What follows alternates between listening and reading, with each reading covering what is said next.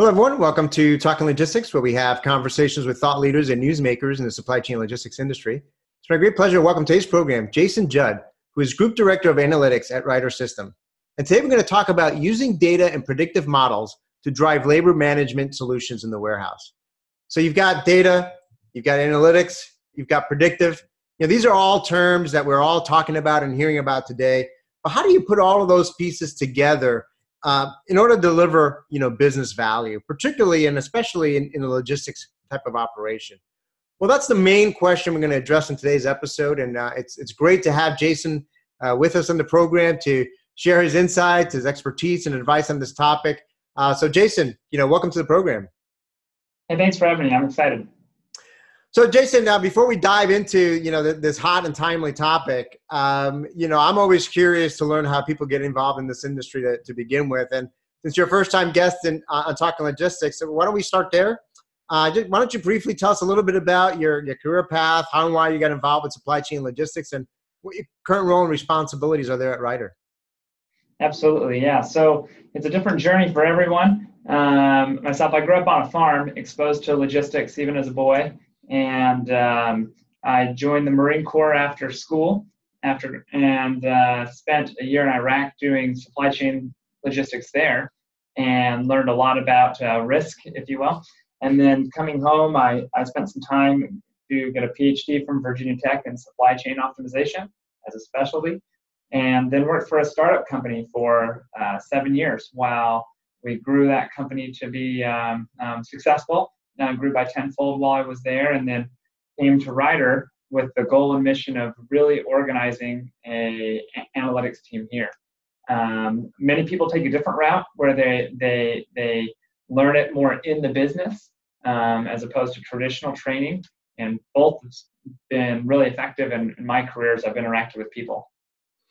Wow, well, great, great background. I mean, uh, certainly there's a lot of. I think farm logistics is probably very different and unique than other types of logistics, but certainly the you know being in the Marine Corps and, and being out there in the uh, in, in, in Iraq and kind of the, the challenges you know there uh, certainly provided some some unique uh, you know experiences. I'm, I'm sure, um, and you know everything else now leading you up to you know to Ryder and, and what your you know role there is.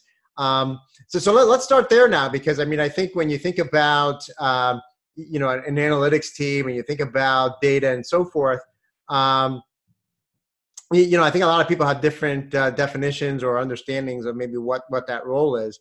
Um, so so let's start first at a high level with with analytics and then we'll, we'll get into kind of the labor management you know piece. And you know I saw this quote that really caught my attention and, and it read, "Reporting is the death of analytics, which you know was was kind of like, okay, well, what does that mean exactly, right? So, so what is you know analytics, and and what is the role of an analytics team? Yeah, and uh, I coined that phrase, and it makes some people kind of uh, uh, churn a little bit and say, you know, what do you mean the death of analytics is reporting? Reporting is often the start of analytics, transparency of information. And the reason why I often say it's the death of analytics is because any typical operation has a huge need for information and it's moving and changing flavor of the week. And so, one thing we have worked to very aggressively work on is create a data model that is pre cleaned and curated and ready that uh, people can use. So, you think about your, your, age, your JDAs of the world and different transportation management systems, they're very optimized for a computer from a data standpoint. They're not, they're not user friendly at all. And what we do is we clean that data and prep it and flatten it in a way that, while still efficient, is usable by the business. What that then ena- enables us to do is not take responsibility of, of reporting. What we are doing is creating self service reporting. So we give the operations the tools and technologies to be able to, to code free pull that data and build their flavor of the week analysis. And what that does is it frees our teams up to be able to then step into those deeper, harder steps of diagnostics and then step deepening, deepening into that predictive space. And so, so by enabling that business into that self-service model, it's really freed the team and also the business just loves it. The more they can touch the data and use the data, the better off we all are. Yeah, I mean, I I remember uh, being in a, a, a, kind of a think tank a few years back, and, and people would talk about how you know they would get all these printed reports, uh, you know, as they, you know, in preparation for a meeting, but then inevitably, you know, it was only like two days later they would all be reprinting all those reports again because they were already outdated from just two days before as they're rushing into the meetings.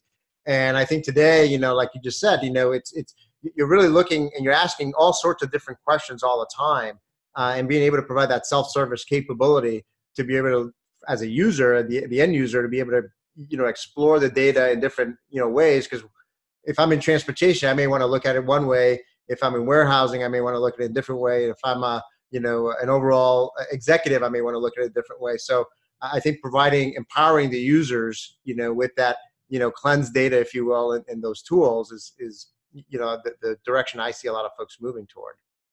Yeah that's a big deal. And for me the the important thing is there there's there's it's highly repetitive. You see companies asking similar but different questions frequently and going through ad hoc manual process there. And so anywhere we can help make that data stay live and fresh and at your fingertips the better off we are. Right, right. So of course you can't have you know analytics without data, and, and companies have you know a lot more data today than, than, ever before. In fact, you know I would argue that a lot of companies are actually you know drowning in data. So so how should companies you know think about data and manage it effectively, and, and what separates the, the leaders from the laggards in this area? Yeah, yeah. This is this is a, a space that we're all learning and maturing in together and you look at you know just going back say nine ten years ago into the into the late 2000s when we all realized that we did have this information and that we could really use it and um, we went through this maybe naive state into more of a reality state of today where many companies and industries feel a lot of pent up frustration around data because they look around and say i know we have this information but it's so difficult for us to get it and um, this comes back to what i said earlier you have to start with with automation in place. You've got to create a data model that you can trust and rely on and and automate those feeds into it so that you do have a continuous feed. Once you have that, even if you start with something that feels like a step backwards because you already have access to that data, where the difference is you have access to that dependent on some analyst to go do, you know, 12 hours worth of work to get it to you as an executive. Um, we want to change that to where everybody has free full-time access to full transparency. So stepping backwards and automating a single feed that's narrow, and then that gives you a base to expand on to be able to drive to drive further. That's that's a core starting point. At that point, then it becomes important to have the right tools and technologies in place to be able to leverage that data well. So um, there's plenty of tools out there um, that allow a user without knowing SQL, without having uh, deep technical studies and time spent to be able to pull that data and look at it and understand it. We all love our dashboarding um, tools and technologies, your Tableaus, your Qliks, your Power BIs of the world, that then help us be able to see that information outside of just the raw data, being able to put it together in a presentation in a way that I, as a human, can start to drill down into layers of, of depth to try and understand. And then from there, that then again goes to that next step of being able to enable us for that, that long pole in the tent of how do we how do we drive into that predictive space. Right. No, I think that's a great point. And I think for, a lot of companies too, you know, another starting point is, you know, relative to the data is is understanding, you know, the the metrics that they're looking to uh, you know drive performance on or you know what questions they're looking to answer right because i think part of the problem is that you know they, they, they may have so much data but some of that data uh, maybe they're collecting but they don't really, really need it. And there might be things that they really need that they may not be collecting right now. Uh, so it's really kind of taking that step back and saying you know do, do we have the data that we need? Uh, and and how do we access it? And if we don't you know what ultimately is the uh, objectives or kind of defining some objectives of what you're trying to achieve right? Yeah and that really comes into clarity of vision. Being able to see and recognize as both a leadership on an operational side or a technical side to be able to say, how can we leverage this information to get the most value out of it that's possible? And at that point, we can then start very methodically growing that. Because the reality is, anything that looks smooth and and uh, intuitive, the reality is it takes a lot of work to get to that point. So you need to put the time and effort in to create the right vision and direction of what are the KPIs that we need to track, what are the underlying metrics we need to be able to generate those KPIs, and then what are the systems I'm going to use to generate the metrics. Right, right. So you know you you you you've kind of touched upon predictive and and and and uh, you know analytics a little bit there. So let, us go there now. I mean, there's certainly a lot of discussion today about predictive and, and pres- prescriptive a- analytics. I mean, where are we, you know, today on that journey? I mean, and and what, you know, how will those capabilities ultimately drive, you know, additional value? Yeah, and I think the the key word in what you said is it's a journey. You look at where we were ten years ago, five years ago, three years ago, even even where we are now. We recognize this is a landscape that is that is expanding rapidly, and uh, there there are many new discoveries to be made. I like to think about the the dot com boom back in the in the 90s and how we talked about a developer and on this very narrow skill set that now we know is this huge broad industry of skills and, and, and technologies that that that we're amassed with. And it's very similar. We're going through a similar experience in the data space now of what we used to say, well, I'm a data guy or I do data analytics. Now we're realizing you've got data engineers, data scientists, you've got data analysts, you, you have architects, you have all these people together who are putting together the solution. So the space is transforming. Where we're at now, I think, is is a, a middle ground of a journey. We started out where everything was built raw from the ground, if it was predictive, and uh, it took deep technical expertise. That expertise isn't going to go away. What we have seen is many of these tools are becoming more more common and familiar, much like SQL is inundated across companies. Um, we're seeing the same across R and Python and, and other languages, where familiarity and maturity is raising, first off. And then, second off, we see the maturity of the products. We're now starting to see in the last year and a half uh, a, a, a shift into that more code free, just give me access to the algorithm uh, mentality. And that's going to continue. And what we'll see is in the in the from now in the, the the near future you know year two years down the line we're going to get to a point where uh, the people right now that we think of as data savvy will become predictive savvy and then the people who had that that deep deep predictive skill set where they really understood the algorithms they, they they become much more of a coach and an advisor just like we see with the data role today where we see data people that are coaching and advising um, operations teams on how to run we'll see operations team able to write their own forecasts. And whether it's a simple ARIMA model or going into some clever new random forest or support vector machine, you know, name your algorithm of choice. We'll be able to select them from a drop down, run and evaluate and choose the best with that technical coach from the background saying, well, you've overfit or well, you've done this. So that blend is going to help us to where we can move faster than we do today. Yeah, I love that. It's the first time I've heard, you know, that that, that description in terms of, you know, the role of people in this and the role of teams in this, right? Because we a lot of times you get kind of bogged down into just the the the mathematics or the you know the technical side of things. But I think what you just kind of highlighted there is that you know there's the people aspect of this and the different roles, you know, within them. There's an evolution taking place, you know, there as well, which I think is is pretty insightful. Um, okay, so so let's take you know everything that we've we've you know we've talked about before, and, kind of now let's apply it to kind of a, a real world you know logistics pr- uh, process, you know labor management in the in the warehouse. And, and I know your team, you know, has has worked you know in this area. I mean, can you share some details uh, on on what you're doing and, and why focus on labor management?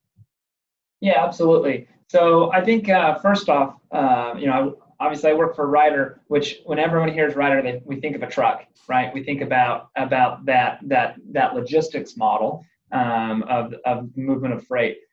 Ryder runs 143 warehouses across the United States, and we have a, a heavy labor footprint. Often, um, we are being leveraged as a as a expert of being able to drive efficiencies within labor, and so so we are relied on for that. So so what we have brought to the table is a labor management solution that we've we've homegrown and built ourselves over the years of experience, where we use data to be able to help in that warehouse housing situation to drive it. Some of the different things that we do that that really help set us aside. First is the automation of that data feed, bringing in the right tools and technologies from RFID tagging to being able to bring in automation of the of the conveyors and being able to bring in all the different automation that's there, but then being able to take that and provide a wrapper on that that's a presentation of that information. So our automation team, separate from us but working with us, is building out that automation. We're then coming in and, and helping enable management of how do we leverage those tools successfully. From a an individual picker being able to get a, a, a KPI of their efficiencies, they get a scorecard every day. We have leaderboards throughout the uh, buildings where as they're walking and moving, they can see both their efficiency, their team's efficiencies. We use that as a as a when we get in for our, our team stand-ups and, and, and post-break stand-ups, those are opportunities to have a quick discussion and say, Carlos, you're at the top of the board. Why don't you talk to us a little bit about this operation?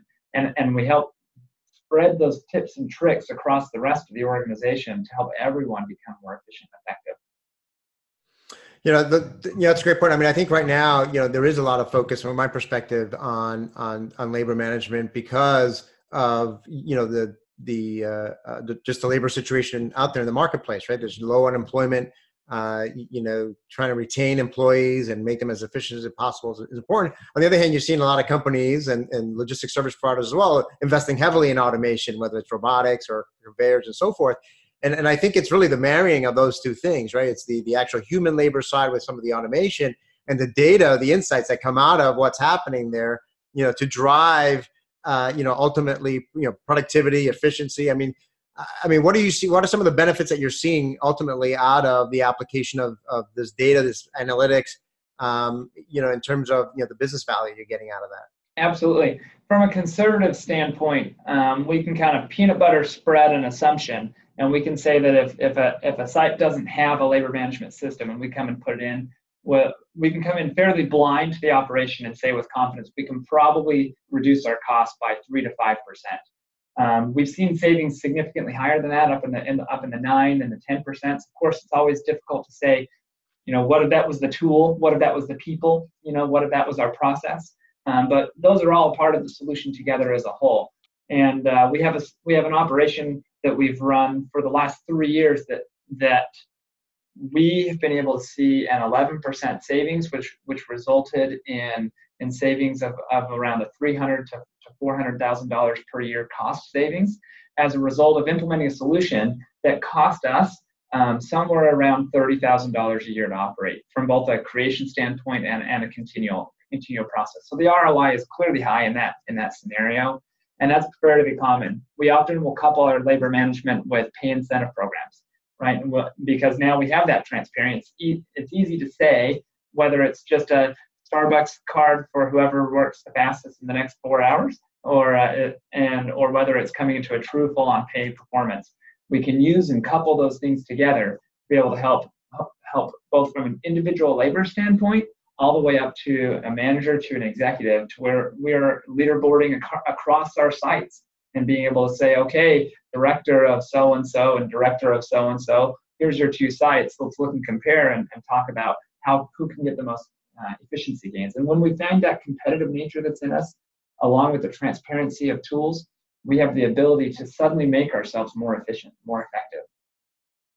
Right. I mean, I think you said, you know, transparency. It's really having that visibility, you know, to, um, you know, going back to what we uh, we've talked about already, right? You know, taking that data, transforming it into insights, you know, putting some intelligence around it, and being being able to, um, you know, be able to present that to whether you're a frontline operator or you're an executive, and be able to say, okay, where are the opportunities, uh, you know, to continuously improve? Where are, the, you know, who's you, know where, where are the areas where we're doing especially well and learn from that and then you know where are the areas that are perhaps you know falling behind and understand why and and how uh, and letting the data and the analytics kind of help you know prescribe if you will or point a direction in terms of where where you can get you know some some improvement there um, so so what's next for your team i mean uh, you know where, where else can you apply data and, and predictive models to, to drive value across the value chain here yeah, absolutely. For us, number one, it's about always continuing to drive innovation. From a technology standpoint, we are constantly on the hunt, both from going to conferences and, and uh, some of our different social networks that we're connected with. Where's the next new tool that's going to be help us be more efficient, help us be more effective? Uh, we talked about how we're, dri- we're seeing the um, rapid movement of tools and technologies in that predictive space, continuing to, to drive that. Well, frankly, I want to continue to drive more technical depth on my team. We have a good core data scientist team surrounded by a strong set of data engineers and data analysts, but we need more of it. And so continuing to expand that depth of, of knowledge and experience, both broadly within our team, converting our engineers and, and analysts into scientists, as well as then sending that out into the field and getting that closer to operations where it doesn't need to be centralized, working to continuously coach and train them on not having us build your solutions, but how they could even build it themselves. Or for me, I see that's where we can get the, the most ROI. We can see the most value across the business to minimize our time between ideation to delivery. No, great, uh, great plans there. I love, I love the, um, you, you, know, I, have got my, uh, my, my oldest daughter is a, is an engineer uh, right now in college. Uh, she's just started her sophomore year, and I've got a rising uh, senior in high school. I'm trying to get him very involved, you know, more interested in supply chain logistics and data analytics and so forth. Uh, I haven't convinced them quite yet, but I, you know, I think you know your comment kind of underscores the fact that this is, uh, you know, a hot area. It's an area where there's great demand, and and even more importantly, it's an area that you know you're actually going to deliver some, you know, great uh, value to whatever company you, you know you work at. Yeah. The thing I always remind my team is if you go and look at across any of these top 10 jobs in America based on demand and pay and, and whatnot, we're three of them um, in every listing that they have out there, right? And uh, knowing that this is where the industry is going is a great place to be. And, and you know, we have internships available for those sophomores. I, will, I, will, I will keep that in mind. I, I will I will gently or casually mention it uh, to her the next time I uh, I talk to her.